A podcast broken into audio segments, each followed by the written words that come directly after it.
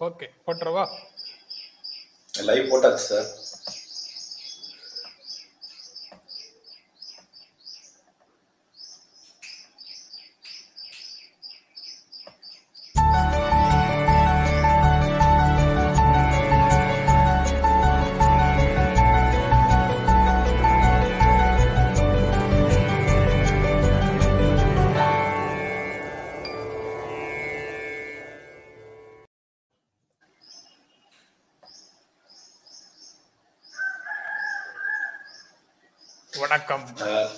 மனிதா மனிதா.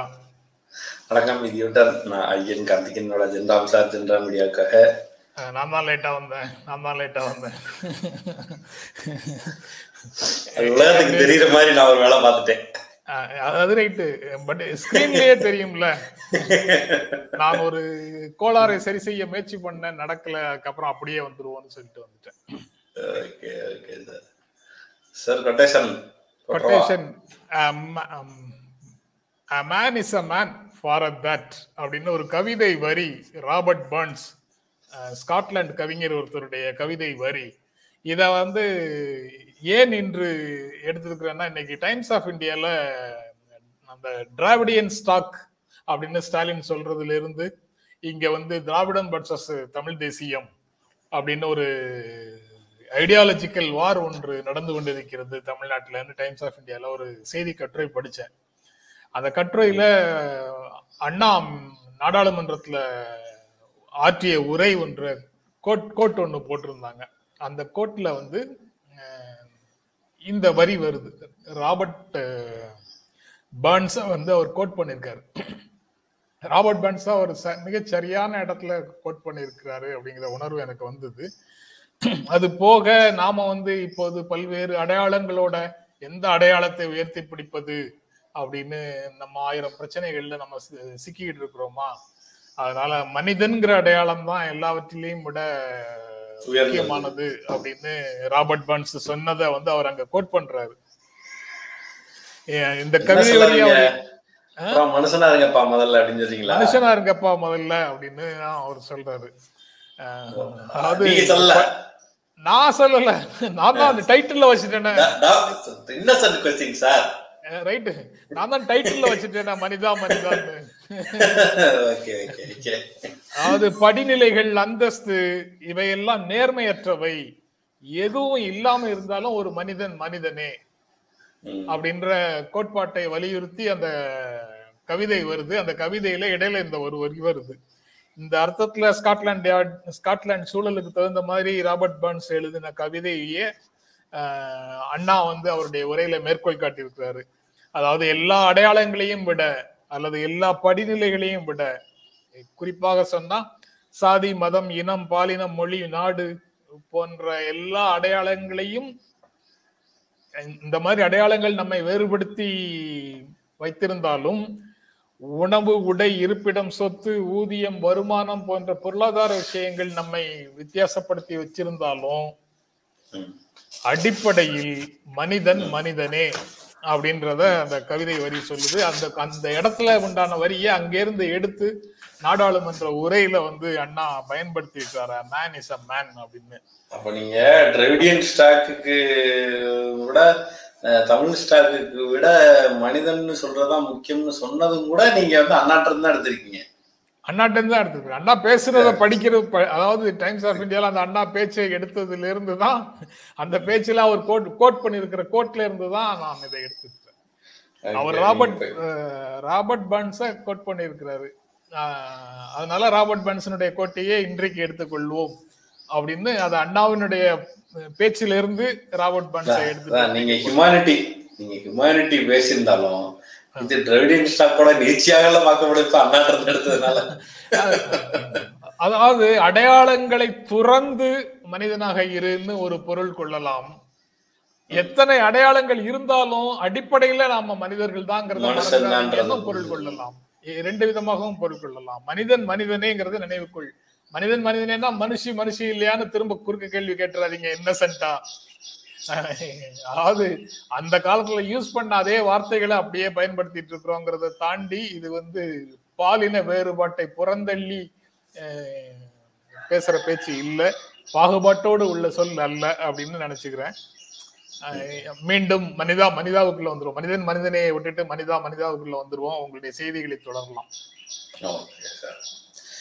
உருவானது காற்றழுத்த தாழ்வு பகுதி. மூன்று நாட்களுக்கு பலத்த மழை. அப்படின்ற என்ற செய்தி எல்லாருக்கும் தெரிஞ்சதான் நேற்று நம்ம அதை சொல்லியிருக்கோம். ரெட் அலர்ட் கொடுத்துருக்காங்கன்ற செய்தி வருது. தமிழ்நாடு மற்றும் புதுச்சேரிக்கு ரெட் அலர்ட் மக்களுக்கு உடனடியாக உதவும் வகையில் தயார் நிலையில் அரசு இருக்கிறதாக அரசு தெரிவித்திருக்கு. ஏற்கனவே பெய்த மழையில் பாதிக்கப்பட்ட பகுதிகளில் மீட்பு பணி தீவிரமாக நடந்துகிட்டு இருக்கு. முதல்வர் வந்து ஒரு நாளைக்கு பத்து இருபது இடங்களை விசிட் பண்ணுறது செய்திகளையும் பார்க்க முடியுது. ஸோ வீடுகளில் புகுந்த நீர் இன்னும் பல பகுதிகளில் வடியல அப்படின்ற இன்னொரு செய்தியும் இருக்கு. அதிமுக ஆட்சியில வடிகால் பணி சரியாக நடக்கல. அது சரியா நடந்ததுன்னு நடக்கலைன்னு திமுக தரப்பும் சரியா நடந்ததாலதான் தண்ணீர் தேக்கம் இந்த அளவுக்கு குறைஞ்சிருக்கு அப்படின்னு எடப்பாடின்னு சொல்றாங்க. மக்களை மீட்க தவறிடுச்சுன்னு எடப்பாடி சொல்றாரு. இதையும் சொல்றாரு. ஸ்மார்ட் சிட்டி திட்ட முறைகேடுகளை விசாரிக்க ஆணையம் அப்படின்னு தெரிவிச்சிருக்கிறாங்க. சார் கேக்குதா? ஆ கேக்குது கேக்குது கேக்குது ஸ்மார்ட் சிட்டி திட்ட முறைகேடுகளை விசாரிக்க ஆணையம் அமைக்கப்படும். இந்த தண்ணி தேங்கினதுக்கு காரணம் ஸ்மார்ட் சிட்டிக்கு வந்து ஆயிரக்கணக்கான கோடிகள் ஒதுக்கப்பட்டிருக்கிறது. ஆனால் அதை ஒழுங்கா இவர்கள் பயன்படுத்தாததான். என்னத்தை தான் பண்ணாங்கன்னு தெரியல. கமிஷன் வாங்கிட்டாங்க. எஸ்பி வேலுமணி வந்து என்ன ஒத்து வச்சிருக்காருன்னு தெரியலன்ற மாதிரியான ஸ்டேட்மெண்ட்லாம் பத்திரிகையாளர்களை பேசும்போது சொல்றாரு. அவங்க மீதுதான் கான்ட்ராக்டர் மேல் நடவடிக்கை எடுக்க முடியுமானா நிச்சயமாக நடவடிக்கை எடுக்கப்படும்னு சொல்லியிருக்காரு. டெங்கு குறித்து மத்திய குழு ஆய்வு அப்படின்ற செய்தி டெங்கு ரொம்ப அதிகமா இருக்குன்னு சொல்லப்படுகிற சூழல்ல மத்திய குழு வந்து ஒரு ஆய்வு செஞ்சுட்டு போயிருக்காங்க. பா- பாதி நாட்கள் தண்ணீருக்காக அழும் நிலையிலும் மீதி நாட்கள் தண்ணீரில் மிதக்கும் சூழலும் உள்ளதுன்னு உயர்நீதிமன்றம் வேதனை தெரிவிக்குது. தண்ணி இல்லைன்னும் சென்னை தவிக்கிறத நம்ம பல நேரங்கள் பார்த்துருக்கோம். தண்ணியில மிதக்கிறதையும் பார்த்துருக்கோம் நல்ல நல்ல ஒரு உம், கவிதைத்துணை துவமாக தெரிஞ்சா கூட அதுல இருக்கிற வருத்தத்தையும் நம்ம சேர்த்து பார்க்கணும். பூரா நீர்நிலையிலையும் குப்பை கொட்டுறது அதுக்கான ஏற்பாடுகள் செஞ்சு வைக்கிறது. அப்புறம் தண்ணி இல்லையே பாஸ் அப்படின்னு சொல்றது. என்னத்த சொல்றதுன்னு எனக்கு தெரியல. ரஃபேல் ஊழல். ராகுல் காந்தி பதில் சொல்லணும்னு பாஜக தரப்புல ஒரு கிளைம் வச்சிருக்காங்க. அந்த காங்கிரஸ் பீரியட்லயே ரஃபேல் ஊழல் நடந்துருச்சு அந்த அப்படின்னு செய்திகள் வருது. அப்ப நீங்க அதுக்கு பதில் சொல்லுங்கன்னு சொல்லி பாஜக தரப்புல கேக்குறாங்க. காங்கிரஸ் வந்து அந்த ரஃபேல் விமானத்தை வாங்குறதுக்கு எவ்வளவு ரூபா நிர்ணயம் பண்ணாங்களோ அதை விட பன்மடங்கு அதிகமாக இவர்கள் நிர்ணயம் பண்ணியிருக்காங்க. இந்த கொஞ்ச ரூபாய்க்கே ஊழல் நடந்துருக்குனா அப்படின்ற கேள்வி இன்னசென்டா எனக்கு வருது சார்.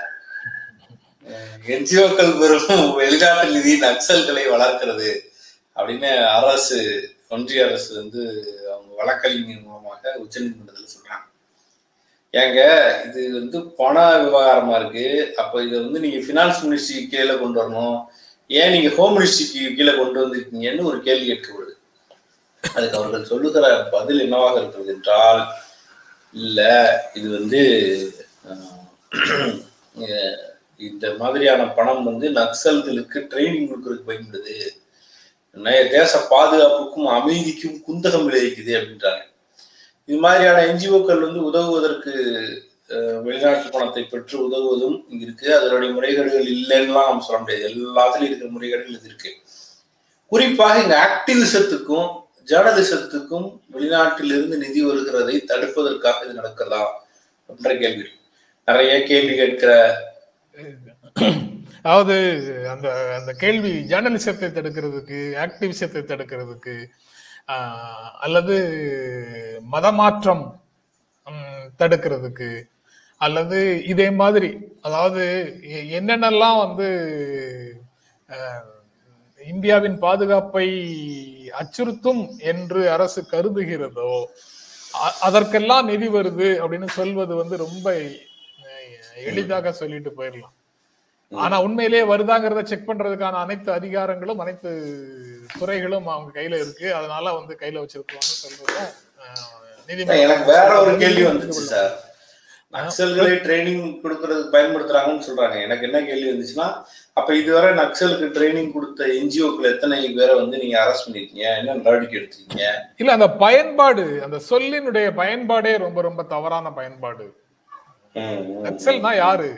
இந்தியால தடை செய்யப்பட்ட பயங்கரவாத அமைப்பாக தடை செய்யப்பட்டது மாவோயிஸ்ட் சிபிஐ மாவோயிஸ்ட்ங்கிற ஒரு அமைப்பு தான் மற்றபடி அந்த நக்சல் பாரின்னு அறுபதுகள்ல உருவான அமைப்புகள் வந்து பல்வேறு துண்டு துண்டு அமைப்புகளாக சிதறி பல வந்து தேர்தல்ல போட்டியிடுற அமைப்புகளாகவும் இதே பாரதிய ஜனதா கட்சியோட சேர்ந்து நின்று நந்திகிராம் போன்ற போராட்டங்கள்ல பங்கேற்பவர்களாகவும் இருந்திருக்கிறாங்க.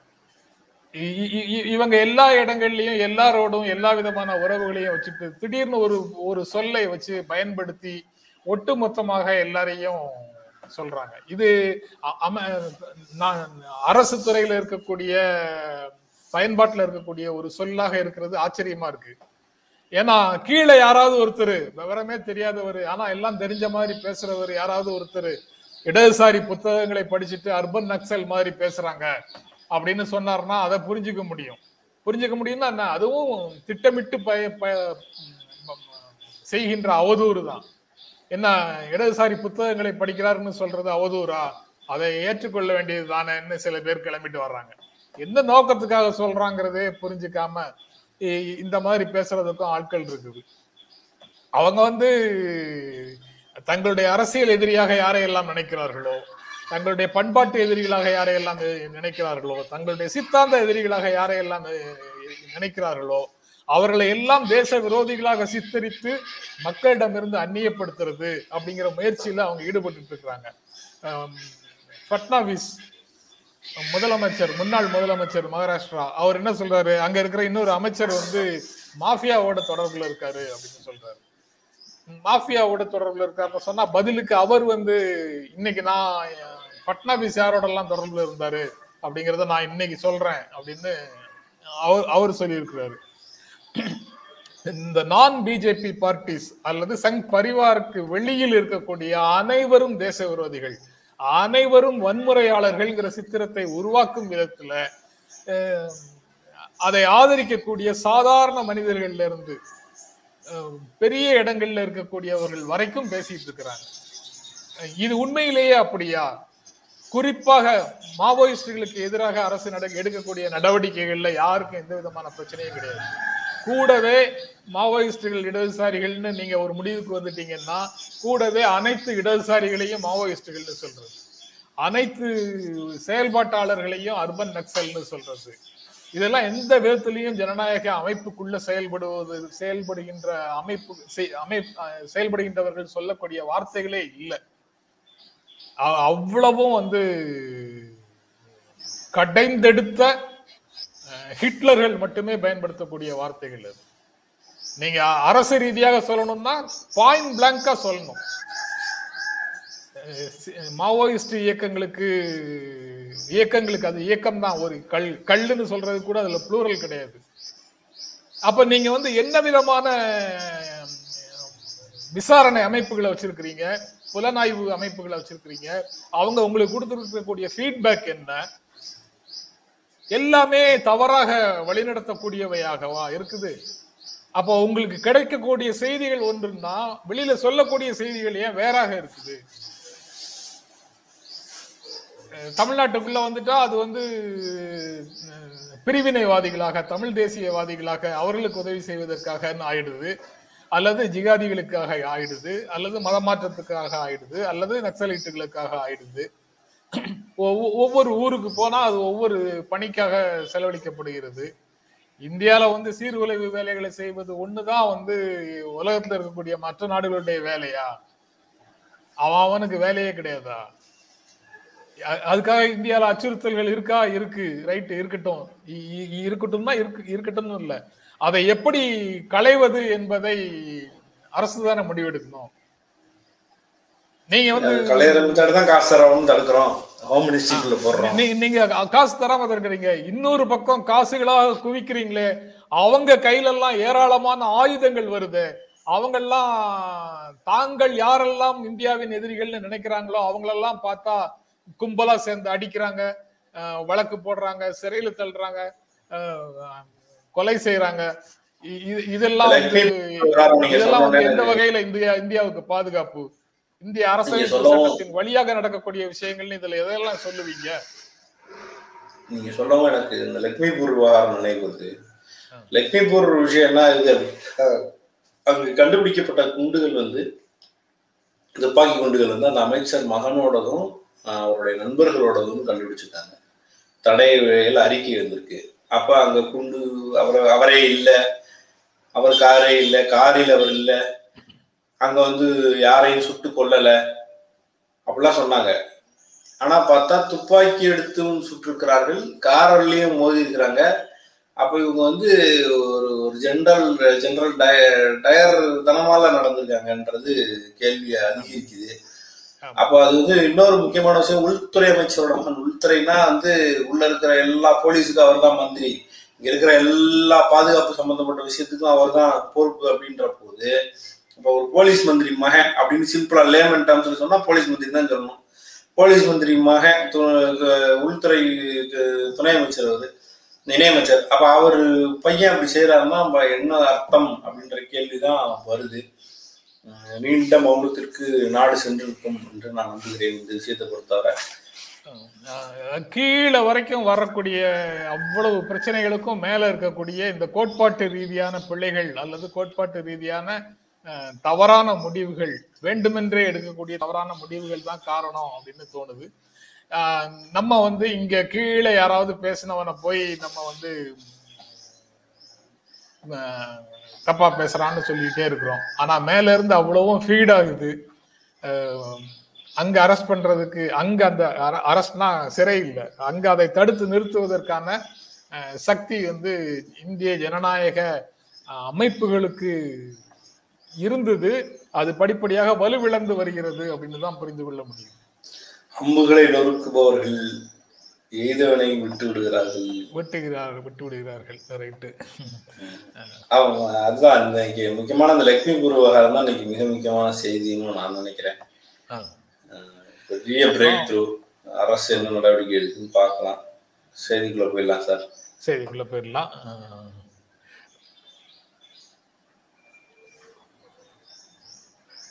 சார் போட்டாச்சு. பணிகள் நடக்கவில்லை முறைகேடுகளே நடந்தன. ஸ்டாலின் எடப்பாடி மோதல். பணிகள் நடக்கவில்லை முறைகேடுகளே நடந்தன. ஸ்டாலின் எடப்பாடி மோதல். அதான் அந்த வரிசையாக குற்றச்சாட்டும் வரி குற்றச்சாட்டுகளுக்கு பதிலுமாக ரெண்டு பேரும் பேசியது தான் இருக்குது. சென்னையில் சென்னையில மழைநீர் தேங்காமல் தடுப்பதற்கு அதிமுக ஆட்சியில முறையாக பணிகள் நடக்கல. அதுதான் காரணம் அப்படின்னு முதலமைச்சர் ஸ்டாலின் சொல்லியிருக்கிறாரு. அதுக்கு அவர் முன்னாள் முதலமைச்சர் இந்த ஸ்மார்ட் சிட்டி நகர திட்டத்திலேயே கூட சென்னை மாநகருக்கு பல்வேறு வடிகால் வசதிகளை நாங்க செஞ்சு கொடுத்துருக்குறோம். அப்படி செய்ததால தான் பலத்த மழை பெய்தும் போது மழை பெய்த போதும் கூட பல இடங்கள்ல வெள்ளம் சூழாத நிலை இருக்குது. அதிமுக ஆட்சியில எந்த முறைகேடும் நடக்கவில்லை அப்படின்னு சொல்றாரு. முறைகேடு நடக்கவில்லைன்னு ஏன் சொல்றாருன்னா அவர் வந்து ஒரு ஆணையம் அமைப்போம். ஸ்மார்ட் சிட்டி தொடர்பான விஷயங்களுக்காக ஒரு ஆணையம் அமைப்போம் அப்படின்னு சொன்னதுக்காக அவர் முறைகேடு நடக்கவில்லை அப்படின்னு சொல்றாரு. அது ரெண்டாவதாக அவர் வந்து பல கோடி ரூபாயை மத்திய அரசிடமிருந்து இந்த- திட்டத்துக்காக நிதியாக வாங்கினாங்க. ஆனா அதுல என்ன செஞ்சாங்கன்னே தெரியல. முன்னாள் அமைச்சர் வேலுமணி தலைமையில உள்ளாட்சித்துறையில சார்பாக ஒரு பணியுமே நடக்கல. ஆனாலும் இப்போது நாங்க சமாளிச்சு பணிகளை செய்துட்டு இருக்கிறோம் அப்படின்னு ஸ்டாலின் சொல்றாரு முதலமைச்சர் சொல்றாரு. அதுக்கு நாங்க எல்லாம் செஞ்சுட்டு தான் இருக்கிறோம். இது வே- வேண்டுமென்றே திட்டமிட்டு சொல்லப்படுகின்ற ஒரு அவதூறு. பல்வேறு மாநகராட்சியில பல்வேறு பணிகள் வந்து அந்த ஸ்மார்ட் சிட்டி ஸ்கீம்ஸ்ல நடந்துட்டு இருக்குது. நீங்க அந்த ஸ்மார்ட் சிட்டி ஸ்கீமையே முடக்க பாக்குறீங்க. அதனாலதான் இப்படி குற்றச்சாட்டை சொல்றீங்கன்னு எடப்பாடி சொல்றாரு. அப்புறம் மூணாவதாக என்ன அதிமுக கவர்மெண்ட்ல இருந்து அந்த ஆத்தில அதிமுக கொடுத்த நிதி அது ஸ்மார்ட் சிட்டி திட்டம்? சரி சென்ட்ரல் கவர்மெண்ட் கொடுத்ததுதான். ஆஹ் அது என்ன இவர் வந்து நீங்க இதே முடக்க பாக்குறீங்கன்னு ரொம்ப வருத்தப்படுறாரு. அப்படின்னா கூட துணைக்கு துணைக்கு அவங்களும் வந்துருவாங்கல்ல. எங்க திட்டத்தை நீங்க முடக்கிறதா அப்படின்னு. தோழர்களை இன்னைக்கு கூட அவங்க அந்த அந்த இரண்டு தோழர்களும் சேர்ந்து இன்னைக்கு வேற ஒரு அறிக்கை கொடுத்தாங்க பாத்தீங்களான்னு தெரியல. இது கேரளா தொடர்பாகவா? இருபதாயிரம் கொடுக்கணும் அப்படின்னு அதிமுக கோரிக்கை வச்சது சரி சரி. பாதிக்கப்பட்டவர். மழையால் பாதிக்கப்பட்டவர்களுக்கு இருபதாயிரம் கேட்டிருக்காங்க. பாஜக தரப்புல ஐயாயிரம் கேட்டிருக்காங்க. சரி. தாராள மனசு வந்து யாருக்கு இருக்கு? கரெக்ட். எவ்வளவு கேக்குறாங்க கேட்கலங்கிறது பிரச்சனை இல்ல. இருபதாயிரத்துக்கும் மேல சேதங்கள் ஏற்பட்டு இருந்தா அதை கொடுக்கணும். நிறைய பேர் இருப்பாங்க. அதனால இருபதாயிரம் கொடுக்க முடிஞ்சா திராவிட முன்னேற்ற கழக அரசு உடனடியாக கொடுக்கட்டும்னு நாங்களும் சேர்ந்தே சொல்றோம். ஒண்ணும் பிரச்சனை இல்லை. இல்ல உண்மை உண்மை. நம்ம அது வந்து ரொம்ப முக்கியமானது இந்த வெள்ள நேரத்துல வந்து அவங்க கேட்கும் போது சில விஷயங்கள் வந்து நமக்கு கேலிக்குரியதாக மாறி போகுது நீங்க இருக்கும்போது கொடுத்தீங்களா? நீங்க என்ன செஞ்சீங்க? அப்படிங்கிற கேள்விகள் கேட்பதன் மூலமாக அவங்களுடைய கோரிக்கையினுடைய வலு வலிமை வந்து இழந்து போகிறோம் வலிமை குறைஞ்சு போகுது. என்ன?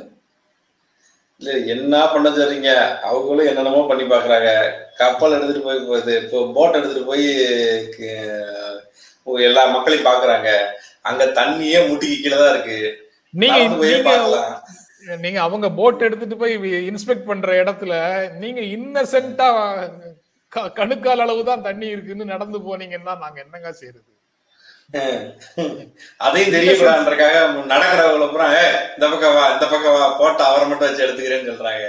அதையும் யாரோ ஒருத்தர் கூட கூட்டிட்டு போற ஆளுங்க குறைஞ்சபட்சம் அதை ரெக்கார்டு பண்ணி பொது வெளியில போடக்கூடாதுன்னா தெரிய வேணாவா போட்டு விட்டாங்க. பாவமா இருக்கு பார்த்தா. டாக்குமெண்ட்ரி எடுக்கிறதுக்கு மேல போட்டோ ஷூட் நடத்திருக்கிறாங்களோ என்னவோ தெரியல. அத வந்து ஒரு மனுஷன் ஆய்வு பண்ணி நினைச்சுக்கிட்டீங்க. இல்ல சார். ஒரு மனுஷன் ஒரு மழை காலத்துல நான் மிதக்கும் போது ஒரு போட்டோ ஷூட் எடுக்கணும்னு நினைக்கிறது தப்பா? இத போய் நான் கிண்டல் பண்ணிக்கிட்டு இருக்காங்க எல்லாரும் சேர்ந்து. ரொம்ப ரொம்ப ரொம்ப தப்பு இது. இது கிண்டல் பண்றது தப்பு. அதாவது தண்ணிய காட்டாமலே கூட போட்ல பாதி ஆங்கிள் வச்சு. தரையிலேயே போட்டை வச்சு கூட ஷூட் பண்ண முடியும். அதெல்லாம் தெரியல அவங்களுக்கு வரவே தேவையில்ல. வீடியோவே எடுக்க தெரிஞ்சுக்காது. எல்லாரும் நகர் நகர்னு சொல்ல வேண்டியது இருந்திருக்காது. பிரச்சனையே இல்லாம. ப்ராப்பரா ட்ரைனிங் நடக்கல உங்களுக்கு. இன்னொரு ஐடியா கூட இருக்கு சார். வளமையான ஐடியா வரவே தேவையில்ல. போட்டே தேவையில்ல. போட்டோஷாப் இருக்கு. போட்டோஷாப் இருக்கு. அது ரைட்டு எங்கேயாவது ஒரு மாநிலத்துல நடந்த ஒரு வெள்ள சேதத்தை யாராவது பார்வையிட்ட நபர்களை எடுத்து அந்த படத்தை எடுத்துட்டு அந்த படத்துல இவ- இவங்களை உதவி செய்ததை எடுத்துட்டு. உதவி செய்ததை எடுத்து நாங்கள் தான் இங்க செய்தோம்னு போடலாம். இன்னொரு விஷயமும் இருக்கு. குஜராத்தில் மிதக்கிற தெருக்களை எடுத்து போட்டு அஹ், தமிழ்நாடு இப்படி மிதக்குது பாருங்கன்னு போடலாம். அதுவும் போடலாமா? போட்டாங்க. புது புது வாய்ப்புகளை சொல்றீங்களே எனக்கு இதெல்லாம் ஒண்ணுமே தெரிய மாட்டேங்குது. அது- அதுவும் நிறைய. நடந்துருச்சா? அது நடந்துச்சு பொருளாளர் விட்டார் பாஜக பொருளாளர். ஓஹோ. இதை விட இந்த பழங்குடியின குழந்தைகளுக்கு குழந்தை ஒண்ணு வந்து நீட்ல நல்ல மார்க் வாங்குச்சுல அத போய் படம் முடிச்சு அவங்க வீட்டுக்கு முன்னாடி போய் நின்று என்னத்தையும் ஒண்ணு கையில கொடுக்குற மாதிரி படத்தை எடுத்துட்டு இந்த வீடே மோடி தான் கட்டி கொடுத்தாருன்னு போட்டாங்க. அதை கட்டி கொடுத்த என்ஜிஓ பூரா பதிச்சிருச்சு. ஏப்பா நாங்க செலவு பண்ணி எடுத்தா மோடி கட்டி கொடுத்தாருல அப்படின்னு சொல்லிக்கிறாங்க நினைத்தாங்க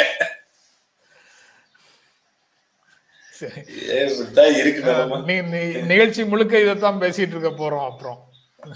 டைவர்ட் ஆயிட்டான் ஆனாலும் பரவாயில்ல நல்லா இருந்துச்சு அதாவது ராகுல் காந்தி படம் ஒண்ணு அதுவும் நேற்று நேற்று சர்க்குலேஷன்ல சுத்திச்சு. ராகுல் காந்தி இப்படி தனக்கு முன்னால ஒரு பையனை தழுவிட்டு அப்படியே உட்கார்ந்து நிக்கிறாரு. அவர் கை தோல்ல கை போட்டு அவர் இறுக்கி பிடிச்சிருக்காரு. அந்த பையனுடைய டி ஷர்ட்ல ஏதோ எழுதியிருக்குது. ஆனா வெளிவந்த ஒரு படத்துல இன்னொரு படத்துல அந்த இடத்த மார்க் பண்ணி அங்க தாமரை போட்டிருக்குது. சார் தாமரை சார் டி ஷர்ட்டிலும் மலரும் சார். சரி. ராகுல் காந்தி கை கைகளுக்குள்ளும் மலருது. ராகுல் காந்தியின் கைகளுக்குள்ளும் தாமரை மலர்ந்ததுங்கிறது தான் முக்கியமானது இல்ல அது அது யதார்த்தம் தானே. அவர் ஒழுங்கா கையில வச்சிருந்தாருன்னா இந்த மாதிரி கைக்குள்ள வளருப்பான் இ- இது இன்னசென்ட் பதில் இல்ல எடுத்துக்கிறேன். அப்புறம் ரஃபேல் விவகாரம் மீண்டும் சர்ச்சை ஆகிறது காங்கிரஸ் பாஜக மீண்டும் மோதல் அப்படின்னு செய்தி. அந்த பிரெஞ்சு மேகசின் ரஃபேல் தொடர்பாக கட்டுரை வந்திருக்குதுன்னு நேத்து அவங்க அதுல வந்திருந்ததுன்னு நேத்து செய்தி பார்த்தோம். அது ரெண்டாயிரத்தி ஏழுல இருந்து பன்னெண்டுக்குள்ள கொடுத்தது தான் அப்படின்னு இன்றைக்கு பாரதிய ஜனதா கட்சி அதை அடிச்சு நொறுக்கிட்டாங்க. இப்ப ராகுல் காந்தி தான் பதில் சொல்லணும் அப்படின்னு அவங்க சொல்றாங்க. இது இதை பத்திலாம் ஒன்றும் கவலைப்படாதீங்க. அதெல்லாம் உண்மை இல்லை. நம்ம பக்கத்துல உண்மை இருக்கு. உங்களுடைய ஒவ்வொரு செயலிலும் உண்மை உங்க பக்கம் தான் இருக்குங்கிற போது நீங்க கவலைப்பட வேண்டாம். காங்கிரஸ் தொண்டர்களே இப்போது போலவே ஊழல் பாஜக அரசுக்கு எதிரான போராட்டத்தை தொடருங்கள். போராட்டத்தை நிறுத்த வேண்டாம் சோர்வடைய வேண்டாம் அஞ்ச வேண்டாம். உங்க பக்கம்தான் உண்மை இருக்குன்னு ராகுல் காந்தி ட்வீட் போடுறாரு. அப்புறம் ப- பவன் கேரா அவங்களுடைய செய்தி தொடர்பாளரும் கடுமையாக பிஜேபி குற்றம் சாட்டி இப்போது நடந்த ஊழலை மறைப்பதற்காக மத்திய அரசு மேற்கொண்ட நடவடிக்கைகள் தான் இது அப்படின்ற மாதிரி அவர் குற்றச்சாட்டு இருக்குமா இப்போது நடந்த ஊழலை மறைப்பதற்காக பழைய ஊழல் பற்றி பேசுகிறார்கள் அப்படி சொல்லி பழைய ஊழல் இருந்ததா இல்லையாங்கிறதையும் சேர்த்து இப்போது நடந்ததா பழசு பழசுல நடந்ததா பழசுல இ- அப்படிங்கிறதையும் சேர்த்தே தான் நாம நமக்கு தேவையானது ரெண்டும் சேர்ந்து தகவல். ரெண்ட ரெண்டையும் பிரிச்சு புது ஊழல் பழைய ஊழல் புது ஊழல்ல வந்து விமான விலை எவ்வளவு பழைய பழைய ஊழல்ல வந்து விமான விலை எவ்வளவு பழைய ஊழல்ல ரொம்ப விமான விலை கம்மியா இருக்கு. புது ஊழல்ல வந்து மிகப்பெரிய அளவுல இருக்கு. இது ஊழல்னு நம்ம தீர்ப்பு எழுதல. இவங்க ரெண்டு பேரும் சொல்றதை நான் சொல்றேன். காங்கிரஸ் போனதோட நீங்க விலை போட்டிருக்கீங்களே அந்த விலைக்கே அவ்வளவு ஊழல் தான். இந்த புது விலைக்கு எவ்வளவு ஊழல் நடந்திருக்கும்? அதை கொஞ்சம் யாருன்னா விளக்குங்க அப்படின்றதான் கேள்வியா இருக்கு. ஸோ இது கவுண்டர் மெஷர்ஸ்க்கு தயாராயிட்டாங்களா? அதை நிறுத்து போர் செய்யறதுக்கு தயாராயிட்டாங்க தான் இதுக்குள்ள இருக்கிற பெரிய அரசியலாக பார்க்குது. பத்தாண்டுகளுக்கு முன்னாடி இதை பற்றிய கேள்வி அல்ல பதில் வல்ல இவர்கள் மீது குற்றச்சாட்டு வரும்போது அதை சொல்லல. குற்றச்சாட்டு வந்து பிடி இறுகும் போது இந்த கதை புதுசா வருது. அப்படின்னா அது அது உண்மை கதையா? இல்ல திசை திருப்பல் கதைகள்ல ஒன்றா? அப்படின்ற கேள்வி வருது. அப்புறம் மூன்றாவது செய்தி.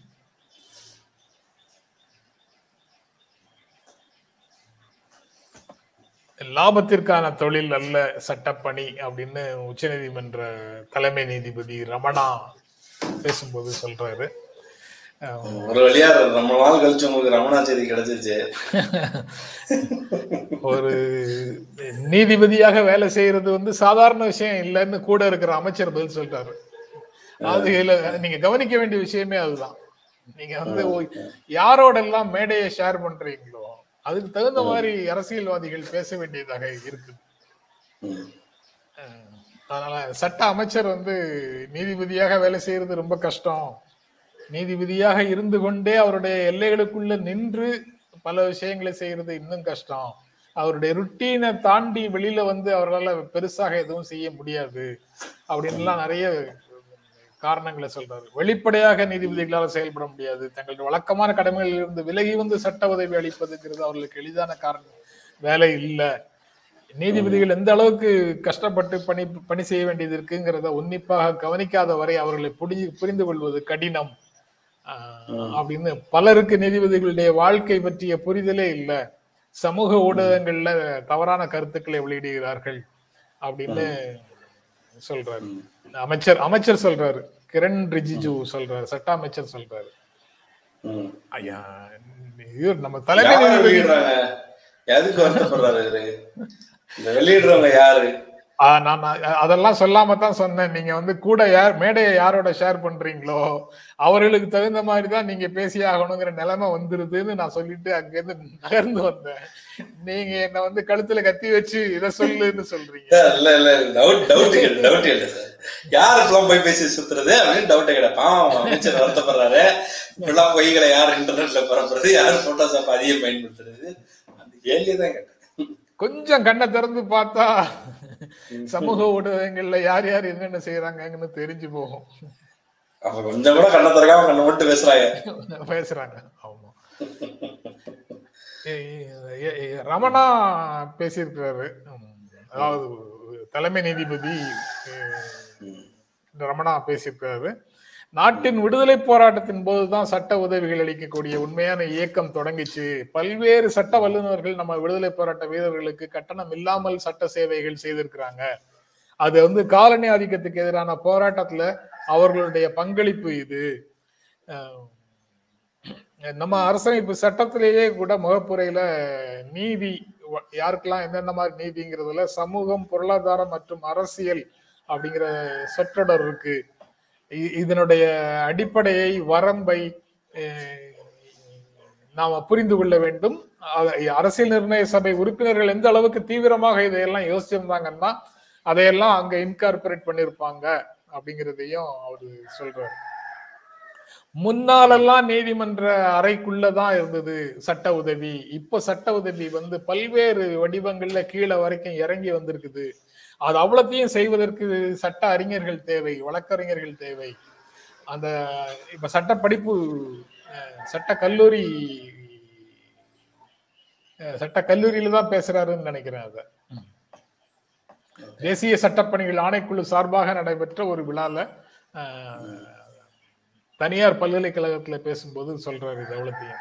அதனால நீங்க படிக்கிறது வந்து ரொம்ப ரொம்ப முக்கியமானது. சாதாரண படிப்பு இல்ல. நீங்க படிக்கிற படிப்பு. இங்க லாபம் வராது. பணம் சேர்க்க முடியாது. பணம் சேர்க்கறதுக்கான தொழில் இது இல்ல. ஆனா ஏராளமான மனிதர்களுக்கு உதவி செய்யக்கூடிய ஒரு தொழில் இது. உங்களுக்கு வந்து ரெண்டு உரிமை கிடைக்குது. ரெண்டு பெனிஃபிட் கிடைக்குது.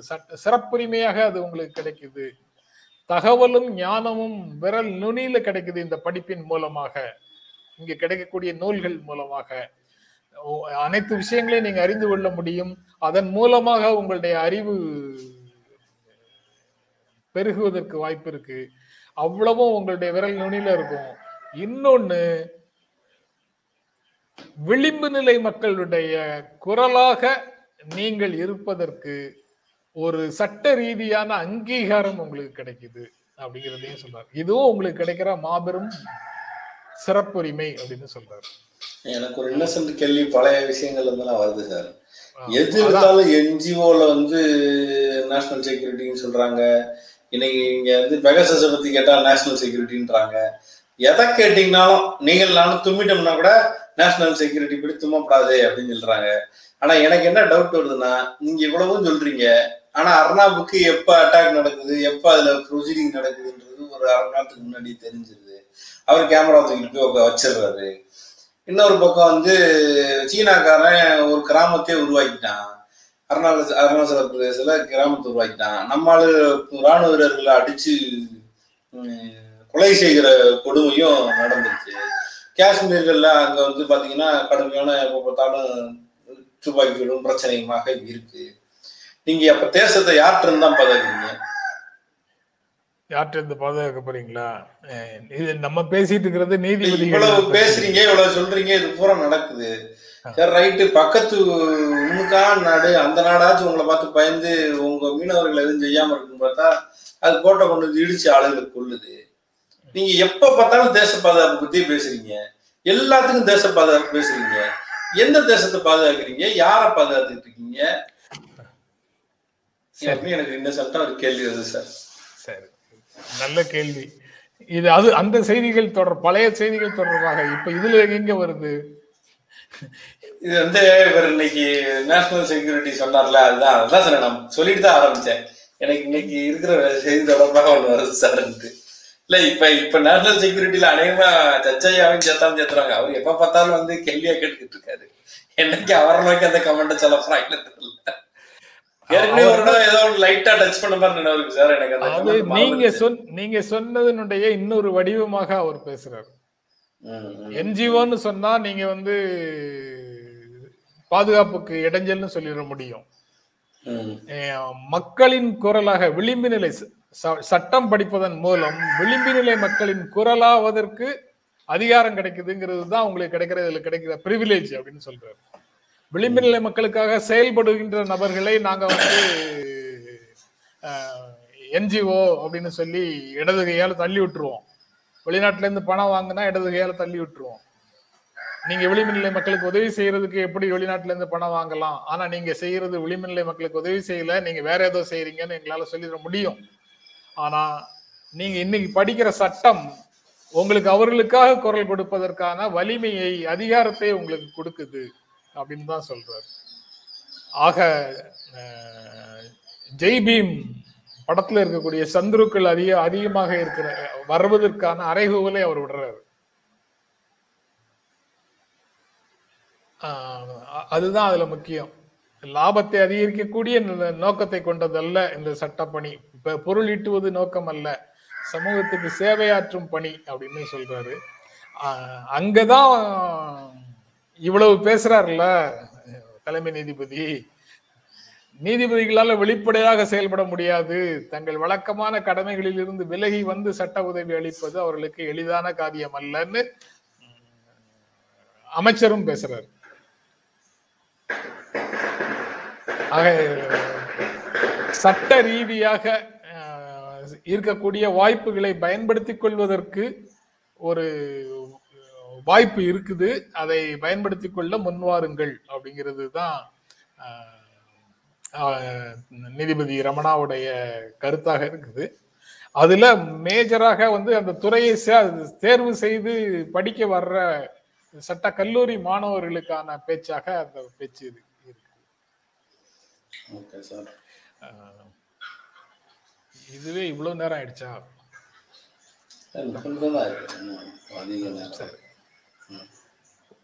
ஓகே.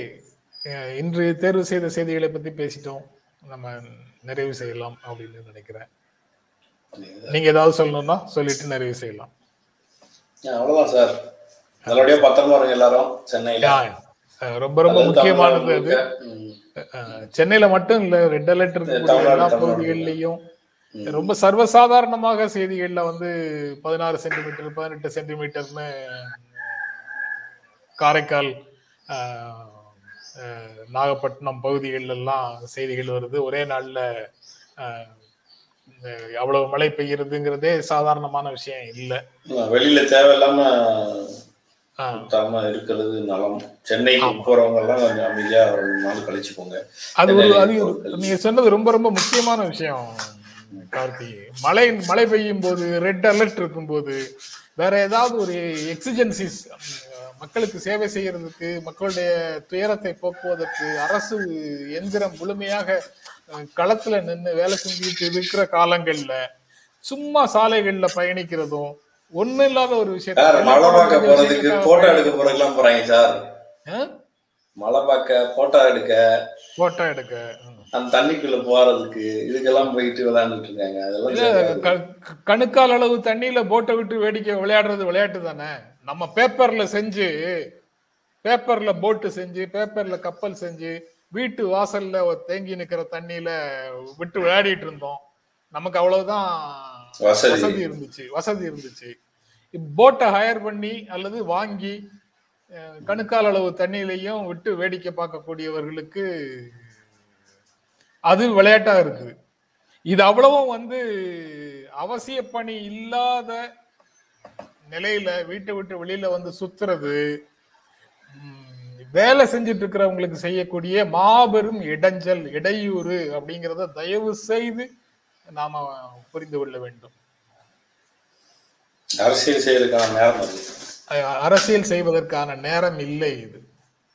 அரசியல் செய்யறதுக்கு நீங்க போய் நின்று கலாட்டா பண்ணிட்டு இருந்தீங்கன்னா இந்த மாதிரி போட்டு விட்டு விளையாட்டு விளையாட்டு காட்டிட்டு இருந்தீங்கன்னா அது வந்து மக்களை நீங்க பாயிண்ட் ஜீரோ ஒன் பர்சன்ட் கூட மக்களை பாயிண்ட் ஜீரோ ஒன் பர்சன்ட் கூட நீங்க மக்களை மதிக்கவே இல்லைன்னு தான் பொருள். இதுலயா மோசடித்தனம்? சார். ரைட் முடிக்க நேரம் வந்துருச்சு சார். இன்னைக்கு நான் சொல்லிட்டேன்.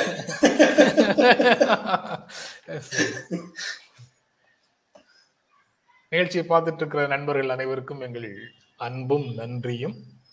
தொடர்ந்து உங்கள் ஆதரவை நாங்கள் நாடுகிறோம். மீண்டும் சந்திப்போம். எங்களுடைய வீடியோ உங்களை நேரடியாக வந்து சேரணும்னா ஜென்ரா மீடியாவை சப்ஸ்கிரைப் பண்ணுங்கள் இது குறித்த அப்டேட்ஸ் உங்களை வந்து சேர்வதற்கு பெல் ஐக்கானை கிளிக் பண்ணுங்கள்